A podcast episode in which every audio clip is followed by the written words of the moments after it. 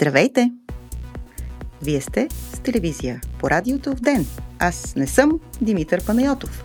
Аз съм вашата временна водеща, временна с В, Дарина Сарелска. А, с мен са Мирля Бенатова и Анна Цолова. Много ми е трудно да им говоря на цели имена с име и фамилия. Мира, Ани, здравейте! Здравей, Дарина! Здравей, Дарина! Момичета, ще си говорим свободно, без джензи цензура. А, всъщност Митко не е джензи. А, ние много обичаме да си говорим с Митко, но днес той отсъства, така че ще трябва да се задоволите с нашата скромна дамска компания. Решили сме да си говорим за изненада, Делян Певски. Не може да бъде. за първи път искаме да ви запознаем с нашите виждания за ДПС и Делян Певски. а, след това ще си говорим изненада за изборите и Ваня Григорова. И, и малко там... Бойко Борисов. Бойко Борисов. Също изненада. За цвят, за цвят. И някъде там ще обсъдим и всъщност, извън познатите имена на политическата сцена, променя ли се нещо за хората, за гласуващите, доколкото гласуват? А, ако гласуват, защо и как гласуват? Ако не гласуват, какво ги карат да не гласуват? И също ще погледне малко към а, третото, не ами четвъртото П. Нали, едно време лафа в телевизиите беше, като идваха американски консултанти и казваха, бе, какви сте новини вашите? Те са само трите пъта. Парламент, президент а, и какво беше? Правителство. И правителство. А, та тега и ние ще добавим и четвъртото П на английски people, на български пролетарията, може би е пъто, хора, което хора, търся. Хора. В контекста на, на, на това, за което говорим и наистина за тази социална битка, която се проведе на терена на местните избори, струва ми се, а, може би пролетариат не е грешна дума. Така че да започваме с какво се случва в ДПС. Ние си приписваме тук заслугата, веднага разбира се, а, на познавачи, особено Мира, която миналия път а, някъде около 48 часа, мисля, преди да се случат смените на върха в ДПС, прогнозира, че това ще се случи. Така че, Мира, Явно ти знаеш какво се случва в ДПС, каквото и да значи това. Малко ме притеснява това, ма малко. А, кажи как разчиташ събитията. Аз не знам дали си спомняш, че аз казах и къде на шега, къде не съвсем и че Певски ще бъде премиер и гледам, че тук тия дни няколко запознати наистина с ДПС вече съвсем спокойно го артикулират, че всъщност това е първата стъпка да стане председател, живот и здраве до година, януари месец и след това вече да стане премьер. Може да чуем всъщност самия Делян Пески как а, коментира изчезването на поредния председател на ДПС Мустафа Карадая и хипотезата дали той ще бъде следващия председател. Да чуем петото П Пеевски. На 12 му ще мандата. Решил е малко по-рано, за това не е нищо особено. А то представя ли мотиви някакви мотиви защо по-рано? Каквото трябва сме си казали. А ще остане ли народен представител? Не мога да ви кажа как. Това е негово лично решение. А днес ще дойде ли в парламента? Не мога да ви кажа. Вчера го видях, да. Няма никаква тема. Други въпроси, колеги? Да, които могат да станат, които може да са кандидати за нов председател, вие сред тях ли сте? Значи, това е много далече. Всички, всеки член на ДПС може да се кандидатира за председател, като дойдат събитията, ще говорим. Какъв е подбора? Как ще стане на кандидатите? Подбора могат структурите да номинират. Какво докаже структурите? А, по една друга тема, Христо Иванов вече поздрави Ахмед нека един, нека един по един, моля ви. Борисов представи идея министрите да идват всяка седмица да се очитват пред комисията и се взимат общи решения по ресори. Вие с това съгласен ли? Абсолютно сме съгласни и смятаме председателите на комисии също и лидерите на парламентарни групи да викаме министрите по всички теми, защото виждаме, че има забавяне на програмите, да видим с какво ние можем да им помогнем и какво те трябва да направят, за да може в държавата да върви напред за хората. Кампанията премина... Нека само един Трябва ли ГЕРБ и ДПС? ДПС на поздрава на Христо Иванов към Ахмед Доган? Значи, моля, дайте сериозно. Трябва е, сериозно? ГЕРБ и ДПС да имат заместник министри, както и в някои институции? Искам да сме ясни. Министри не искаме нито сега, нито на ротацията. За министри не искаме нито сега, нито на ротацията. За да сме много ясни. Няма да участваме в изпълнителната власт и в тази сглобка. Стабилна ли е сглобката сама по себе си? Виждате какво се случва? Мятаме, че е стабилна. Не виждаме проблеми. Ако министрите почнат да си изпълняват всички неща по програмата, която сме подкрепили, няма да има проблеми. Преди време, господин Песка, направите прогноза, че тази глобка може да издържи дори 4 години. Още ли вярвате в това? Разбира се, че вярвам това атлантическо правителство трябва да го има и ще бъде абсолютно вредно за държавата и хората да го няма. Ако влезем отново в цикъл на служебни правителства, това е погром за държавата. А, така де, Певски обещава стабилност. Успокоени ли сте? Интересно друго, което казва само да сме още на темата на ДПС, преди да минем на голямата тема за правителството. Той казва, че всъщност каквото кажат структурите. Не, че той е готов да бъде председател, естествено структурите. Без структурите нищо няма да стане. Ма, и аз ма той ГЕРБ е покрай... така.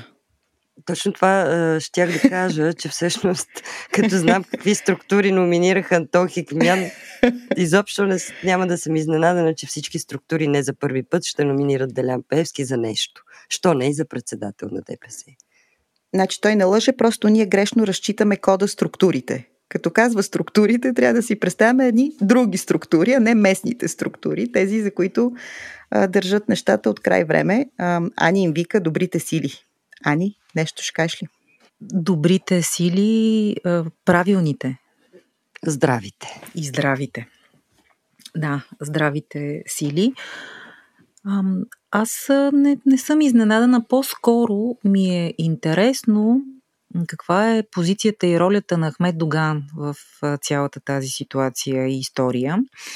Защото помня, че през 2017 година, някъде през лятото, когато уж нямаше много политически новини, дойдоха едни сигнали, че май има някакво неразбирателство между Ахмед Доган и Делян Пеевски. Хора на Ахмед Доган, в, там по висшите властови съдебни етажи, започнаха да бъдат отстранявани, след това започнаха да излизат и да говорят. Разкажи тогава малко какво стана, защото това беше много активен период, в който ти водеше и после не водеше. Бяха едни от, това бяха едни от последните ми интервюта, които съм Разкажи малко повече да си припомнят хората, защото е много интересно. Сега си признавам, че не съм си извадила цитати, не съм си ги гледала за целите на подкаста днес, тези интервюта, но помня, че разбира се за пореден път поканихме в студиото, за да чуем думата на Делян Певски. Това никога не се случи. А, разбира се, се свързахме с прецентъра на ДПС, за да помолим за пореден път и Ахмед Доган да даде интервю и това никога не се случи. Но в студиото се появи един човек, който много често говори от името на Ахмед Доган. А, не толкова често. Много често Имаше период, в който често беше, ако говорим за Тадъръков, защото аз за него, за, за него го, говоря който се съгласи да дойде в студиото да говори по тези въпроси. Ние никога не сме крили, че искаме по тези въпроси да говорим. И общо взето обясни, че може би има някакъв разрив, но Ахмед Доган винаги ще бъде най-силния в движението за права, и свободи. Не мога да цитирам конкретно, но хората, на които им е интересно, могат да погледнат. Аз помня, че ти го попита дали а, децата ще изядат а, баща си, в, като тая метафора беше използвана за Пеевски и за Доган. Но не помня точно какъв беше натоварения контекст около други събития.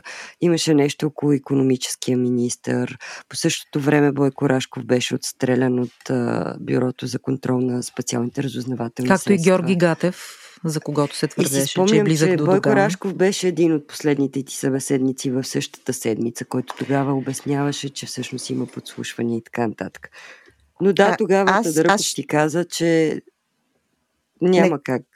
Нека да вляза в ролята си на Митко и какво от това, какво значи това, какво, какво се опитваме да кажем, връщайки назад във времето и паралелите с сегашната смяна на върха в ДПС? Какво казваме всъщност? А, когато разбрах, че Мустафа Карадая вече няма да е начало, очевидно стана ясно от публичната комуникация на Движението за права и свободи, че той е някъде скрит. Очевидно няма да говори, няма да се появи в парламента след напускането си на този знаков пост, си додал въпроса какво става по високите етажи на ДПС и просто се сетих за тези времена, в които сякаш гласове, идващи от ДПС, не отрекоха, че нещо се случва, като особена комуникация там. Ама какво значи това? Какво се случва? Той имаше и гласове, Както които твърдяха... Дал, да, когато сме конкретно. цитирали много да. пъти вече в нашия подкаст. А, Пеевски винаги е имал апетити към председателското място и според Касим Дел то му е било почти дадено. И по някаква случайност не се е случило в предишен период. А, интересно е дали наистина, защото винаги се е твърдяло, че Доган не е фен на тая работа. Аз се сетих а, за едно друго интервю, което е още по-назад във времето, което е с Бойко Борисов и когато аз го питах 2010 година защо Владислав Горанов има снимка с Делян Пеевски, тогава неговия отговор беше, а Доган може да се вижда с Георги Парпанов, пък не може Пеевски да се вижда с Влади Горанов. Още тогава някакси беше ясно, че има някакви два лагера. По някакъв начин някакво разделение. А, дали Доган е заложник, дали той прави нещо просто като мюре, каквото аз го наричам отдавна, или в момента това е някакъв негов план, никой от нас не може да каже. Но изглежда като да, да е Певски много близо до, до председателския пост, по-близо от когато и да било. Защото вие виждате, че той в рамките на дни а, прескача иерархични нива. Миналата седмица беше заместник председател на парламентарната група, тази седмица е председател. И всъщност той наистина прескача изключително много такива публични иерархични нива. Е, да, да, но той, стана, чудят, той стана реален председател преди да стане формален председател. А, тук пак сме в ситуацията да не, не придаваме ли малко едно излишно митологично значение на ДПС не. и на всичките тия Доган, па, суперсилите, пък... Не, и сега ще кажа защо. Да. Факт е, че господин Певски казва, че нищо особено не се е случило и ние трябва да го зачетем. Така че аз ти благодаря за тази вметка, защото той заслужава да бъде зачетен и то по този начин. Да, нищо особено не се е случило, освен че това е поредният изчезнал председател на ДПС, който вчера Тя, го Ти са говорител на Певски ли ме нарече? Не. Нарех... Нещо сте чух така. не, не, закон. Моля ти се. А, не, но а, аз, аз и друга асоциация си направих с изчезването на Карадая. Просто някакси е, и последна дума не му дадоха на Карадая. И даже не му пожелах и успех в бъдещите творчески планове. И даже написах, че с медиите постъпваха по-хуманно. Може пак да не, да не са давали последна дума, но поне пожелаваха успех. А, помня едно друго интервю, което също може да бъде намерено някъде в архивите на нова телевизия, малко преди Мустафа Карадая да стане председател на ДПС. Той беше много малко говорещ човек и влезе в публичното полезрение, като един от най-активните хвърлили се да спасяват Ахмед Доган на онази сцена, когато беше с газов пистолет Стреснат. направен опит да беше стреснат и опит да бъде прострелян. С Всъщност, пистолета засече. Успешен, капси, успешен опит да бъде направен почетен председател Ахмед Доган. Да бъде пенсиониран. Mm-hmm. Да. Та, тогава влезе в полезрението а, Мустафа Карадая. Няколко месеца по-късно отправена наша покана към прес-центъра, сигурно така е станало. Така, да, ще осигурим участник, един много интересен човек. И аз тогава заподозрях, че може би, щом от е, прес-центъра, когато на запитване искаме представител на ДПС, за да отговаря на въпроси, изпращат е, Мустафа Карадая. Може би този човек е готвен за нещо интересно. Е, очевидно стана малко по-късно ясно, че е готвен за председател на Движението за права и свободи. И тогава Мустафа Карадая произнесе онази ключова реплика всички ще сме ДПС, госпожо Цолова и вие ще бъдете ДПС. А, а всъщност това беше отговор на мой въпрос дали ДПС се опитва чрез религията и чрез исляма да привлича на своя страна ромската общност на различни места в България, защото много голяма част от ромските махали има места, в които масово гласуват за Движението за права и свободи и то не в така наречените традиционни области, в които се намира електората на движението. Той така отговори и като разбрах, че той вече няма да е председател, си казах да не би изобщо и той да излезе от ДПС. Изобщо да не е ДПС, как, каквато беше съдбата на предишния председател, ако си спомняте Лютви Местан. Йохан Андай, който е един журналист, който се смята за говорител на власт, власт имащите в ДПС. Каза тия дни, а, така изкочи му думата здравословно е за Карадая да се оттегли. А защо? Защо е важно за нашите слушатели какво се случва с Карадая, ДПС и ПФС? А, моето мнение е, че е важно, защото все пак до преди едно известно време ние свързвахме Певски с а, корупция, с завладяна държава, с задколисие, с натиск върху медиите, mm-hmm. с... А сега вече си е легитимен говорител на ДПС. Свързвахме го с закона Магницки и се смяташе, че тази санкция от mm-hmm. щатите ще бъде края на неговия какъвто и да било там възход, економически, политически и така нататък. А какво се случи? Случи се, че Делян Паевски стана лицето, олицетворението, двигателя, основната, топтящото сърце на българския евроатлантизъм. И всъщност, ако той стане председател на ДПС, това ще означава, че той е легитимен партиен лидер, срещу каквито знаем, че санкции не се налагат. И всъщност е важно и какво, как, как всъщност едни хора изчезват. Не може, това е партиен лидер, не може да се приема, че това е нормално. Просто днеска го има, утре го няма и ние приемаме, че нормално просто някакъв човек да изчезне. Това не е, това не е Христо Бисеров, който тогава все пак имаше някакви обвинения за пране на пари и така нататък, някакво престъпление. Това е човек, който е бил легитимен лидер на една Мустафа Карадая. и сериозна Мустафа Карадая политическа партия.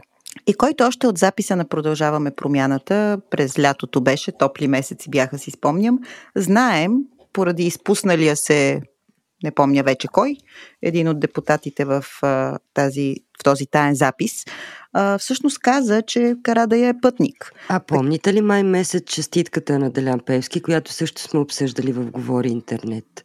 който тогава много значително му беше... За рождения ден на Карадая. За рождения ден на Карадая му беше пожелал мяра да намери мярата. Ох, Ахмед Доган му изпрати това пожелание. Доган му пожела, да. Да, защото ти каза Пеевски. Вече, е, разбирам, че ги използваш като взаимно да не, да не връщам към миналия епизод, как обединих ни двама необединими на пръв поглед. Um, да, всъщност да. Доган тогава даде знак. След това сме коментирали как в един момент едни хора, случайни коментиращи във Фейсбук, почнаха много синхронизирано в хор да обясняват как Карадая се бил пропил.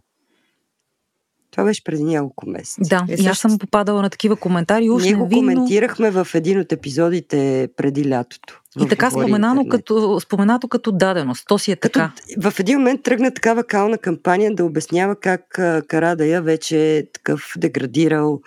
Ама от такива хора, дето по принцип е, да, да, то имаше по едно време, аз за това казвам митологемите около ДПС, нали, че Ахмед Доган е заложник, държат го заключен в а, сараите. А, не, Между другото, аз проведох един така неофициален, няколко неофициални разговора за, преди тази наша среща и се твърди, че всъщност това не е автентичното желание на Ахмед Доган. Кое? Отстраняването на Карадая? Връщането му в политиката, заявката, как той сега ще кара влака, че всъщност това е това му е казано, както на Карадая му е казано, ти са вече, ти си никой, ти кой беше. Въобще друг раздава ролите и под друг разбир имаш предвид Певски. Да. А това ново ли е? В смисъл Певски от сега ли е силен в ДПС? Защото на мен ми се струва, че той отдавна си е силен, сега вече иска да е публичен. Това говориме. Това казах и аз преди малко. Да, той е много силен. Ние смятахме, че санкциите по Магницки ще спрат а, този възход и тая лакомия. Но те всъщност му отвориха още по-голям апетит. Аз има... си чувствам, че той, той просто той, се преродира, А, а има ли една такава теза, че именно заради санкциите Магнитски, които му затварят пътя към света, дето има нали, една wishful thinking, нали, пожелателно мислене за мен е малко теория, че той, понеже не може вече да си харчи парите почти никъде, и какво да прави човека, освен да седи тук в България и да а, дирижира локалните политически Но това процеси. Не са локални политически процеси. Локални в България имам предвид а, обратното аз, на глобални. Аз разбрах ти какво казваш и каква е пожелателната мисъл на тези, които споделят тази мисъл, но всъщност той а, заставайки толкова директно, ясно и плакатно и повтарящо се на страната на добрите, особено в контекста на войната в Украина, той всъщност има една много по-ключова роля – отколкото на някакъв местен тук селски бек. Е, е ролята да изтъргува Магницки, това ли е ролята? Най-вероятно да, и доколкото така казват някои от а, наблюдателите, войната го пази. А, съм, Докато самоцелното... има война в Украина, той ще бъде това, което е и повече. И българските служби, и тях така, войната ги Всички пази. ги пази войната. Ако забелязвате, че във Пеевски. всяко второ из, е, изявление на Пеевски, а те са много, по няколко във всяка една информационна емисия, всеки ден, с малки пропуски, има една повторяемост на словосъчетанието евроатлантически ценности, евроатлантическо правителство и днес, защото ние записваме в четвъртък вечерта този епизод, само да кажа на 9 ноември, някъде към 20 часа се развива действието. А, 8 вечерта. И днес отново съобщи, че това евроатлантическо правителство трябва да остане, защото другото би било пагубно за България и мантрата с служебните правителства. На въпросът и Дарина, защо изобщо ние се занимаваме с ДПС, какво ги вълнува публика, какво е вълнува публиката, една от многото политически партии на българския терен, политически терен И просто един депутат. и просто един депутат, който всеки ден има изявления в новините, а депутатите са 240. Добре, просто един активен депутат. Така, Аз не ви но разбирам. те са наистина. 240, а ние един единствен от тези 240 чуваме всеки ден по няколко пъти, цитиран навсякъде във всички медии, а, като сериозен фактор на влияние. Да, процесите в ДПС, Движението за права и свободи, много често са решаващи и знакови за процесите в цялата държава и затова ние така се занимаваме с тези хора, не защото сме фиксирани или нещо лошо си мислим за тях, а просто гледаме, анализираме, спомняме, спомняме си. Знаем и трите, че да се помни, журналистическата памет не е модерна, не е и особено, както се казва, безопасно да помниш разни работи. Запращали са ни поздрави, деца вика от Певски, и затова няма как да го забравим. И, по един или друг начин. но е важно човек да помни, да си спомня и да слага в контекст нещата. А мен Нека да онзи днешните събития ми напомниха за едни събития от а, минали години. Да, я, извинявай, Мира, какво?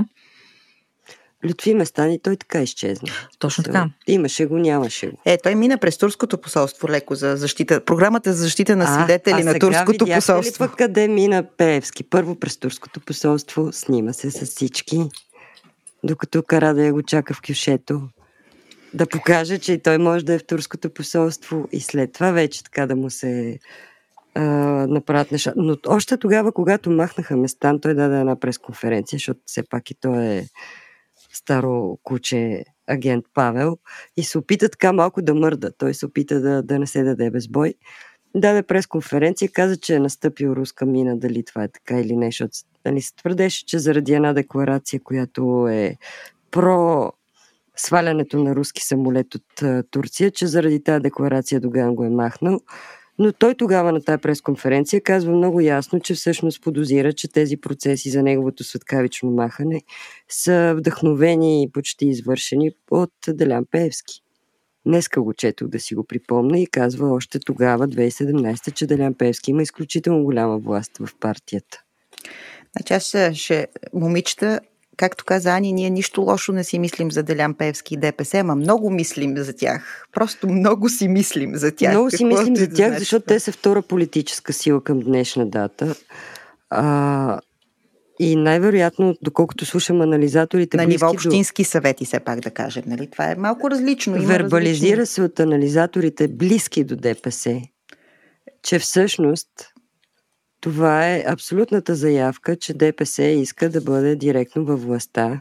Да, Как, да. Както казва Илхан Андай, а, Делян Певски е изпълнил абсолютно всички М. изпити и тестове, за да бъде председател. А защо не е министър-председател? Слушах ги много внимателно. Да, да. То, това, това Анализатори, според свързани мен с е, ДПС. извън вътрешната интрига в ДПС, това според мен е важното, че изглежда, и на мен така ми се струва, че ДПС вече е готова да бъде официално, а, да, да из- изостави, Иска, иска. изостави позицията си а, тихо отзад, както Бойко Борисов а, обясняваше, и да мине да лидира българската дума процеси. А, Исках да кажа, че ние тези, които гласуваме така както гласуваме, защото ти каза, Мире, че той е втора политическа сила, с уточнението, че все пак на общински избори, но да, това има значение като тежест. Та ние, електората, ще пазим Пеевски от Магницки, А пък много ми хареса Мире това, което а, беше написала някъде или си говорихме, че той обаче ще ни пази от Бойко Борисов. Да, да, Пеевски ще ни пази от Бойко Борисов. Накрая. Това ще е. Накрая ще избираме между Пеевски и Борисов. И тогава ще ми е много интересно как ще се вербализира кое е малкото, кое е голямото зло. М, да. И между другото... Аз на тия избори няма да участвам, Естествено. ако ще да ме обявят за апатична. Аз на тия избори ще се смея с глас. Да сме живи и здрави. Не, не е смешно. Няма но нищо смешно, другото, ако стигнем до този А, избор. анализаторите, пак така близките до ДПС, явно е част от техния анализ, че всъщност това, че партии, които си направиха кариерите с анти-ДПС говорене и антипеевски, в момента са в така близки отношения с него, всъщност води до голямо разочарование, че много от тези хора може би ще гласуват за ДПС, за да си отмъстят. Ани, нещо искаш да кажеш? Усещам те. Не съм ги слушала тези анализи, слушам с интерес. Йохан Андай, Българско национално радио, Да, ще да, да, линк. Добре, супер, да, важно е да се чуват тези неща, защото в тези времена 2017, едно от последните ми интервюта, едното от интервютата ми беше с Илхан Андай. Пак по тези въпроси, какво Значи, става в все едно с ДПС. Доганин и с Певски си говорил в общи. А, да, да, да. Е, не, не знам, с Илхан Андай говорих, но така или иначе, един от малкото анализатори, които имат, предполага се, и вътрешна информация, защото знаем, че ДПС е изключително затворена партия. Аз с това започнах, че всъщност Илхан е много близък до ДПС и винаги говори от името на тези, които управляват. Силните в ДПС. Добре, на 20-та минута ще приключим ли с темата за ДПС? Аз съм или за. искате да добавите нещо? Аз съм за да приключим темата с ДПС. На 20-та минута с мълчаливото съгласие на Мира приключваме темата за ДПС и продължаваме към а, темата... Може ли още една прогноза Ето, само да знаех направя? си, че никога няма да приключим темата за ДПС. Не, Кажи. само да кажа, че според мен Йордан Цонев а, може да си събира нещата от бюрото. А, сега. Е, защо ти така? внимавай какви ги говориш, защото пак ти е Според мен, ние преди две-три седмици, като записвахме, даже обявихме темата дали на Асен Василев и Йордан Цонев са им дигнали мерника, защото имаше в един момент бяха обвинени, че те прокарват а, някакво законодателство свързано беше с Лукойл. Излезе Той така беше малко- пакетиран с Ен Василев там. Бе, Странно. бяха двамата съвсем Василев в този пакет.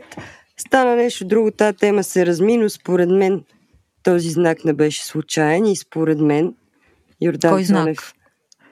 А, тогава лекото пакетиране на Йордан Цонев заедно с Асен Василев и то с така махане на пръст назидателно в контекста на, на Лукойл и на законодателството, всъщност тогава излезе, че те са прокарали нещо без да питат Борисов и Пеевски.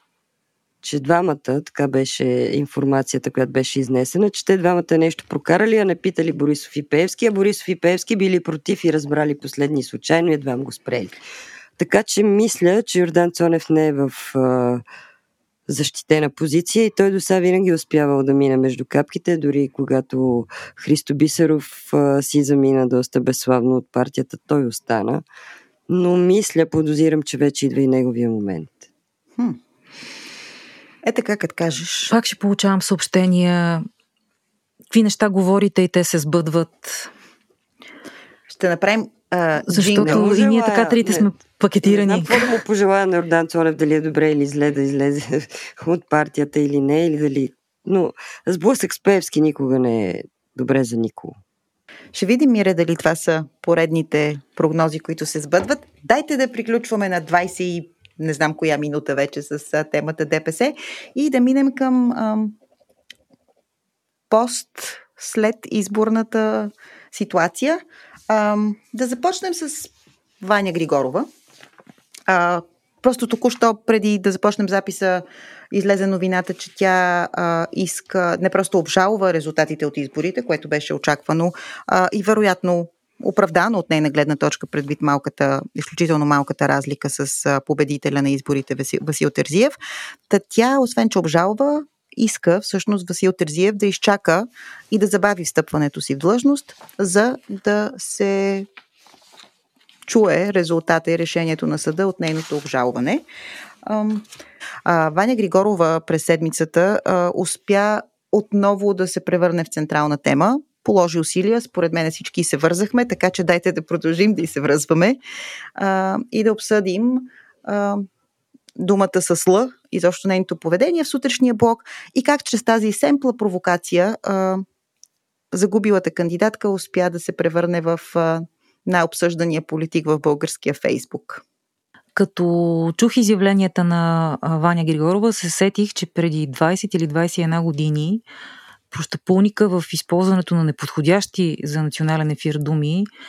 А, и така както се казва флагма на, този процес, беше даден от тогавашния главен секретар на МВР Бойко Борисов, който дава интервю като главен секретар в преданието в десетката.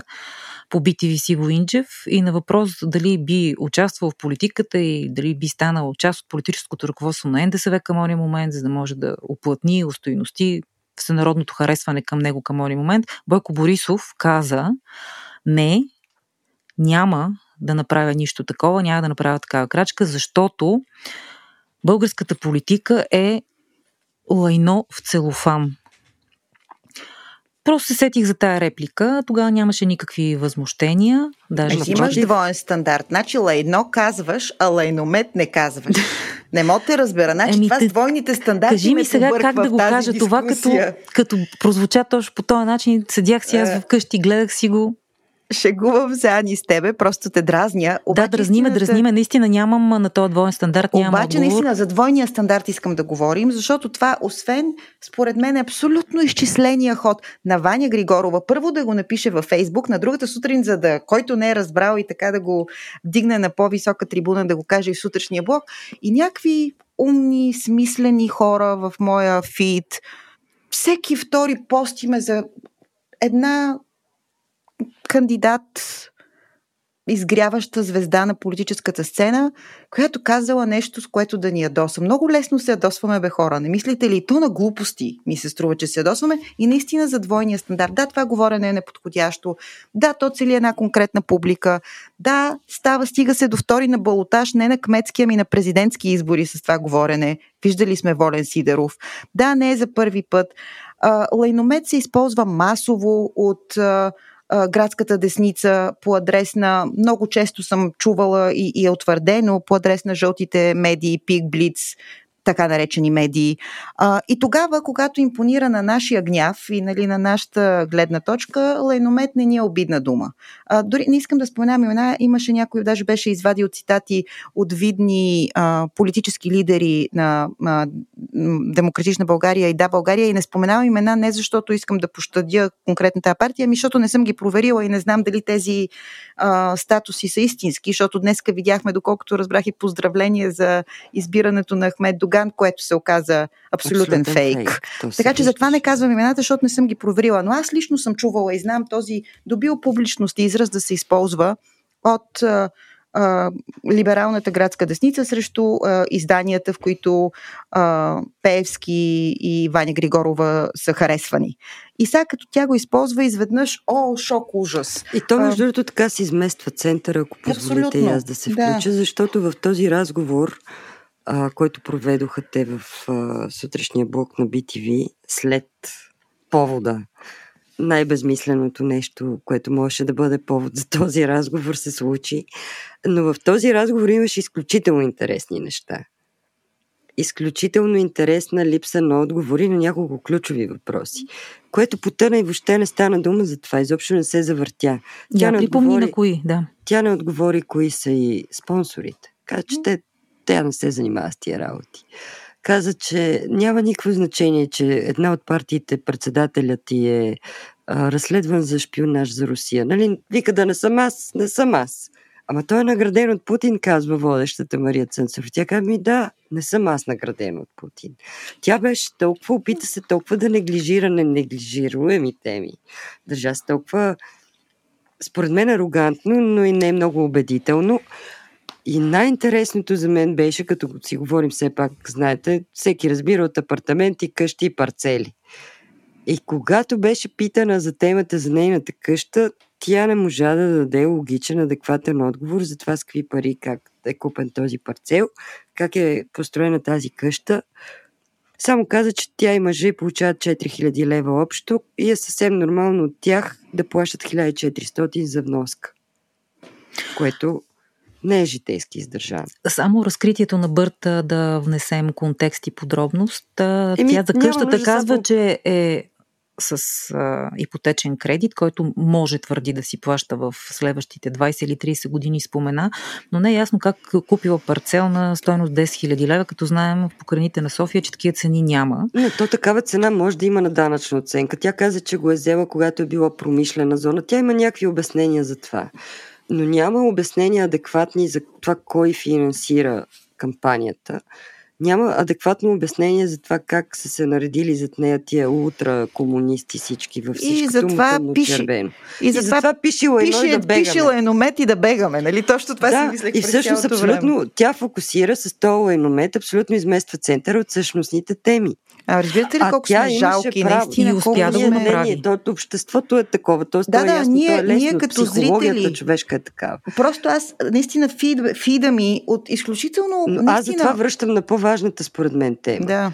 А че тя се беше хванала за нещото, за което има право да се хване, че и бяха изкарали Абсолютно. манипулативно, че тя е спечелила само в ромски махали, което не беше вярно.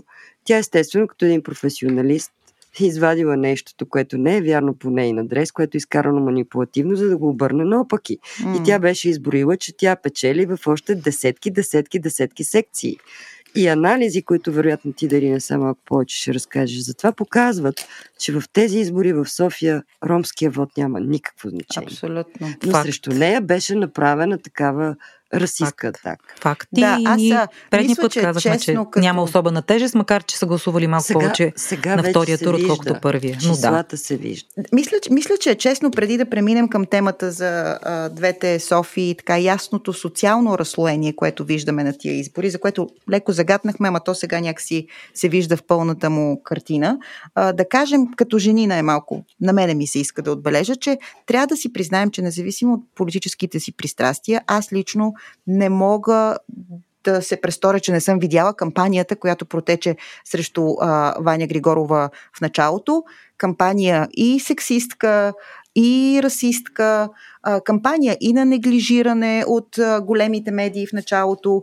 И да, има аргумента ми, виж, като влизаш в политиката, нали, всичко е честно, всичко може. Това не беше честно спрямо нея. А, и са, дали тя има право да отговаря по този начин и дали може да и простим а, така, как да кажа, изпускането на нерви? Вероятно не. То Но това е най-малкият проблем. Това, да, това е най-малкият проблем и ние го направихме е, пак в смисъл страшно, страшно семпли номера. е права, че се заглушиха основните въпроси, тя ги спомена, има и още въпроси за нейната роля като пропагандатор на руската гледна точка, когато се обясняваше от сутрин до вечер. Мария Цънцарова въпросите именно в този контекст. От сутрин до вечер се обясняваше по студията, буквално изпратени изглеждаха като изпратени, а не на журналистически а, интерес говорители, един от които беше тя, как обясняваха, че ще умрем без руски газ, как ще поскъпне газа. Нито живи сме, слава Богу, така да бъде, и нито поскъпна газа, напротив. Така че, ето това са съществените въпроси кога едни хора се активират, с каква цел се активират, какви са резултатите от тяхното политическо бъдеще, кога си активиран и след това дали а, си възнаграден с едно или друго. Това са истинските въпроси. Автентичен ли си, някой движи ли ти думите? И кой седи за теб? И кой седи за теб, разбира Защото се. Тя, че не знае. Най-важното. Вика, не знам кой е дал пари. Уникално. А това, а, разбира се, и на другия кандидат беше видимо така подплатена добре финансово кампанията, но това беше една кампания видима. Беше. Ма видима кампания, ви, видимата кампания. Това е неговата арогантност, че той вади едни пари ги удря на масата и казва, аз мога да си го позволя. И, и, и си ги е изкарал тези пари. А при Ваня Григорова не е ясно откъде идват тези пари и аз не знам дали някъде е излизал отчет, би трябвало да излезе. Отчет за дарителите, кои са тези дарители, какво са дарили, защо са го дарили, също може би е въпрос. Са, що са го дарили? Всеки има право, ако е в рамките на закона да дарява. Помним, Разбира че се, но е интересно да видим на, имената. На Румен.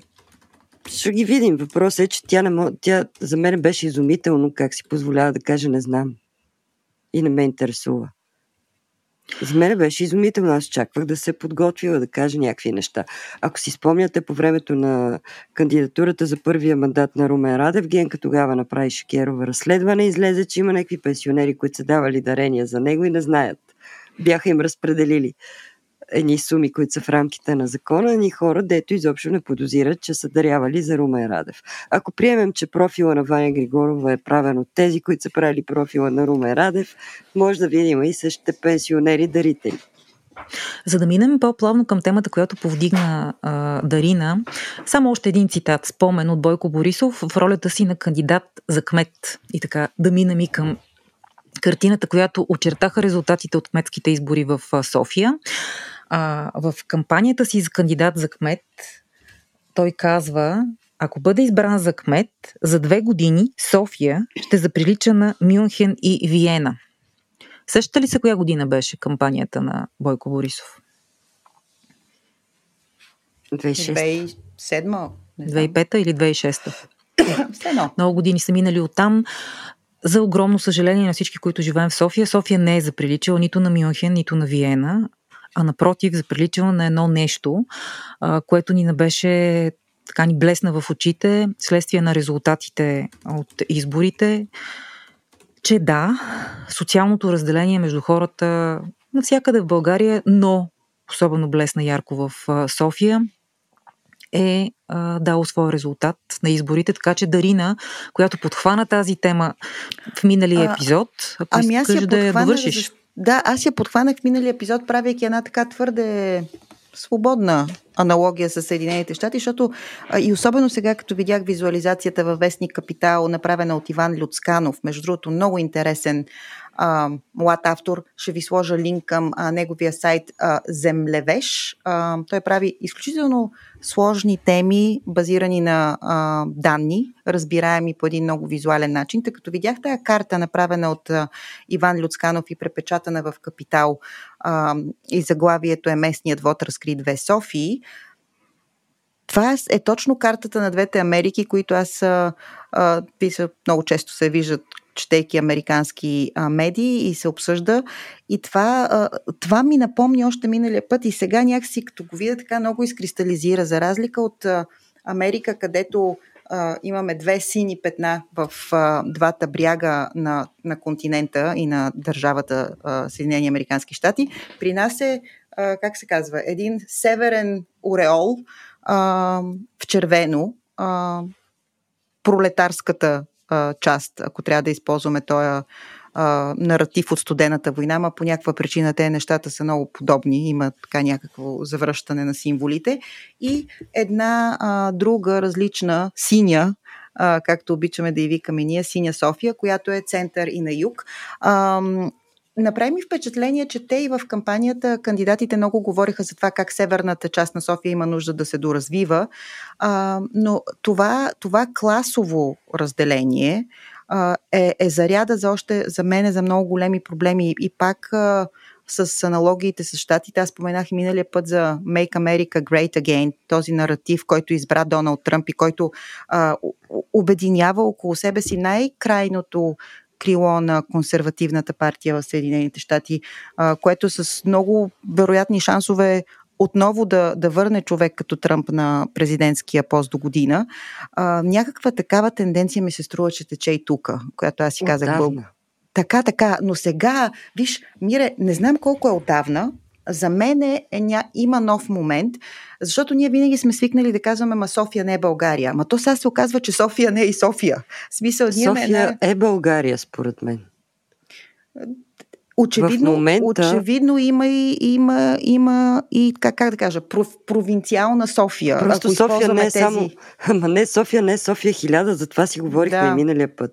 Защото София е нещо голямо и в нея има различни квартали с различни хора, с различен социален статус, mm-hmm. с различни предприятия, които са на територията и, на тия квартали, защото там има заводи, в едната част на София. Миналия път стана известно като Надежда и Свобода. Mm-hmm. Там има много заводи. А Но... сега, тук в другата част, дето да се а, хвали Терзиевче от младост, тук има бизнес парк. А, да, това, което казваш, Мира, е вярно. Ето, аз си признавам, че а, може би за мене, а, за мен тази рязка поляризация и рязко разделение, а, географско даже, и така много видимо, контрастно на, на картата, която е направил Иван Люцканов, мене ме стресна. Признавам си, вероятно съм най-навътре в балона и така, а, вероятно и това, че не съм била в България известно време, не знам, но мене това ме стресна и правейки аналогиите с щатите, които разбира се са малко така фриволни, а, това разделение, което и там започва от липса на представителност, от това, че хората от едни определени щати, големи територии в Съединените щати не чуват гласа си по медиите, не се виждат представени в масовата култура маргинализирани чувстват са. Чувстват се презряни, чувстват се подиграни. И, и, и, и истината е, че са презря, презряни и подиграни от, от елитите. То не е само чувство, нали? то не е те да са си го измислили. А, това води до едни огромни, това, което в щатите му наричат култур, го наричат културни войни. А, и разделение не просто по темата богатство, материално а, благополучие, а по всяка една друга тема вакцини, Ма това се е случи е тук, това се случи тук, да, а, а, аборти, а, как, която тема ви хрумне, която е просто за, как да кажа, човешка тема, за разликата между нали, добро и зло, изведнъж минава в разликата между ляво и дясно, между, между червено и синьо, каквато е картата в София. В България това е така. В България нещата, според мен, са малко по-подсилени от руската пропаганда, която много успешно стъпва на това раз, разделение и го подсилва. Той в Америка е така. Знаеме, че в България много често руската пропаганда идва и през Америка. Така да е и Друг път ще говорим по-подробно. Да. да, да, това е отделна тема. Само ми хрумна да препоръчам на нашите слушатели, ако не са гледали, в HBO съм го гледала, сериала Мисис Америка. Разказва истинската автентична история за раждане на консервативните движения през 50-те и 60-те години и разбира се, свръхлибералните движения, които се причисляват към съответните партии, две основни в Съединените Американски щати. Това е игрален филм, а, обаче с изключително много документална стойност и по много интересен начин става ясно как се зарежда това консервативно движение, как нечу, нечуваните от политиците и натиканите някъде в техните кюшета домакини, изведнъж някой започва да говори от тяхно име от тези американци, които не са социално реализирани, не са професионално реализирани, нямат достъп до образование, как се ражда и всички опорки, които и сега чуваме още там по автентичен начин са се зародили. Аз само на тема образование мога да добавя нещо към това, което казва Дарина в контекста и на руската пропаганда. А помните ли в едно, интервю, едно от интервютата на Ваня Григорова, тя сложи клин, така заби много сериозен клин в образователната средно, средното образование в България, като обясни, че тези елитни гимназии трябва да спрат да бъдат елитни само за определени деца, които знаят много и трябва да кандидатстват. Какво било това в немската гимназия да влизат толкова малко хора и толкова трудно да се влиза? Всички трябва да имат достъп до немската гимназия. Аз не знам как всички. Примерно, той има 10 000 деца, сигурно, които искат е, да влязат като в немската се вдигне гимназия. качеството, виж, тук малко са хора да ви кажа, аз пък виждам по това, което казва Ваня Григорова.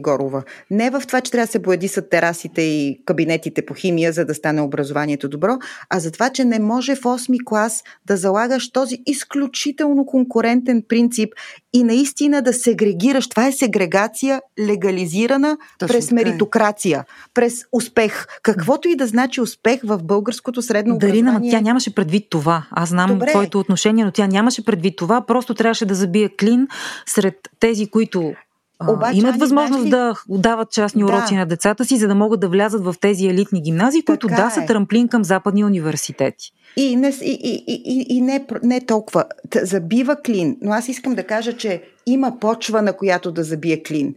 И почвата е, че наистина това е една сбъркана система, която създава огромни неравенства на хората, които си плащат, искат да си плащат, могат да си плащат за частни уроци. Защото това, което мери влизането в немската гимназия, извинявам се, че ще го кажа, но към момента, минало, минавайки по този път, мери колко детето е дисциплинирано, наистина, колко може да полага усилия, но и колко точно частни уроци може да поеме а, едно семейство, защото българското средно образование не създава плавен преход, така че едно дете с усилията и възможностите си да отиде и да бъде прието в добро училище. Отделно, Дарина. добрите училища не могат да са 2% от училищата в София, да не говорим за България. Това Дарина, просто... ти си абсолютно права. Ако искаш да направим отделна тема, защото Ще аз като родител кмет, и разбира се, като наблюдател и като човек, който е и преподавал известно време в средно училище, имам своите наблюдения и мога да дам своята оценка, да, но нямаше предвид това Ваня Григорова, а трябваше да забие този прът на разделението, което да, е изгодно логично. за нея. Ани, което е, е изгодно логично, за нея. Тя, естествено, тя играе на това. И Именно. Спомена Американския университет, ако си спомняте. Искам, обаче аз не искам те прекъсни да дам тук контрапункта. Uh-huh. А, защото пък имаме от другата страна един кандидат, който казва, че е нямал привилегии при положение, че той в първите си да. 7 години е бил в Штатите, когато ние можехме да стигнем само до Калотина и да имаме бели гуменки или сини. И само, да че, руски. Само, че... А той казва, че не е имал привилегия да учи английски в Нью Йорк, извинявай. Мира, разбирам ти контрапункта, но ако този контрапункт беше използван от Ваня Григорова, това Няма щеше нужда. да е в... Не, не, не, не, тя изобщо да не искаше нужда. да се докосва до тази тема, защото самата тя каза, че по време на социализма не е имало корупция, а капитализма е раждал корупцията, т.е. тя легализира унази носталгия към унази несвобода и ужасно общество, в което сме живели, за да гадаличка носталгията и пак да вървим а, да, и тя нямаше по линия на пропутинската пропаганда. Така Тоест, е. Така но е, нямаше но... реален опонент, защото нейният опонент от друга страна също говореше за училищата като средище, за мечтите на нашите деца и за нашето светло бъдеще. Така, Искам да кажа, че това е контрапункт, който е логичен, обаче не беше използван именно защото не е изгодно да. Отнемам ви думата. Така, добре, госпожо И на двете ви отнемам думата. Не могат да ни видят. Началник бе. Да. Казвате едно и също да по два различни начина. Да, значи не могат да ни е... видят нашите е, слушатели как веднага двете се изправихме с мира и а, да, се съгласихме да ни бъде отнета думата, защото много е обичаме е да ни отнемат думата. Това ни е любимо. Това е, това е гаден сарказъм, но аз ще го подмина. А, защото искам да вървим към финал. Mm-hmm. И искам към финала, защото това, вие де факто, ако се чуете какво говорите, което знам, че трудно и рядко ни се случва, а, казвате едно и също по два различни начина. Добре, върна ни го. ще каже, че сме три, които казваме едно и също по три различни начина. Това също е в нашите възможности. Та, та Ани казва за такива а, разделителни линии, които се набиват те клинове, а Мира казва, че да, бе, ама те се набиват, защото по, по, има среда, на която да покълнат. Ако мога така правилно да ви обобща. И тази среда е вярна. Тя не е измислена. Като всяка пропаганда, тя работи с Друго Частично... исках да кажа аз. Исках да кажа, че а, пропагандата и изявленията на Ваня Григорова съвсем а, съвсем няма да използват тези аргументи на мира, защото и пречат на нейната лична пропаганда. Това, това исках да кажа, но... Ваня това Григорова чухме. е необходима на Пеевски. И за това да чухме. Е, от кого да ни пази? Затворихме кръга ли? Пълен кръг. Пълен кръг. Но това е достойно за финал на днешния епизод, мисля. Аз само ще се вметна много набързо, злоупотребя, злоупотребявайки с правото си на водещ на този епизод, за да препоръчам. Ани препоръча един филм, аз ще препоръчам книга. А, ако наистина ви е интересно а, за тези неравенства, за които говорихме, които да, те имат своите софийски проявления, а, Штатите, Европа. Нали, смисъл, това не е, не е нито нов, нито такъв оригинално български феномен.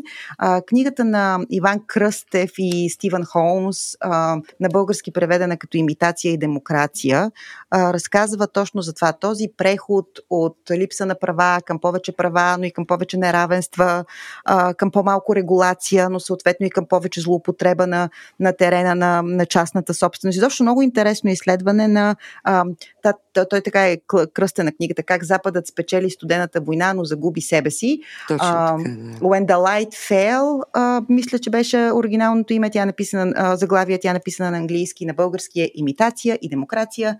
Издадена е много интересна, не е много дълга книга, м- изключително интересно четиво. Ако искате да влезете по-надълбоко в това, което ние тук само маркираме с много емоция нещо простичко в този контекст. Депутатката с многоте преференции от ГЕРБ е уволнена и е върната на дънката. От Варна. Ние много често сме си говорили за тази депутатка, защото не появата на нейния казус в продължение на почти две и повече години в национален ефир е лакмус за не свободата на медиите. Да се върнем така и към тези Не, тя теми. отказва, остави нейната не поява. Тя отказва, но има и други журналистически начини. Обсъждали сме го как да бъде показано, че 10 000 преференции от селата около Варна а, изглеждат нереалистични. Изведнъж 10 000 души да решат, че най-големият благодетел и спасител е депутатката Славена Тачева, Точева. която е близка, Точева, извинявам се, която е близка до Дидо Дънката, но А, аз го казах в отстраняването друг контекст. Да, да. Да. Да, просто отстраняването и е едно доказателство, че тези гласове не са били автентични. Това исках да кажа и всъщност обаче те са ни 10 000 гласа, които после рязко се появиха при другия кандидат. Нищо не искам да кажа.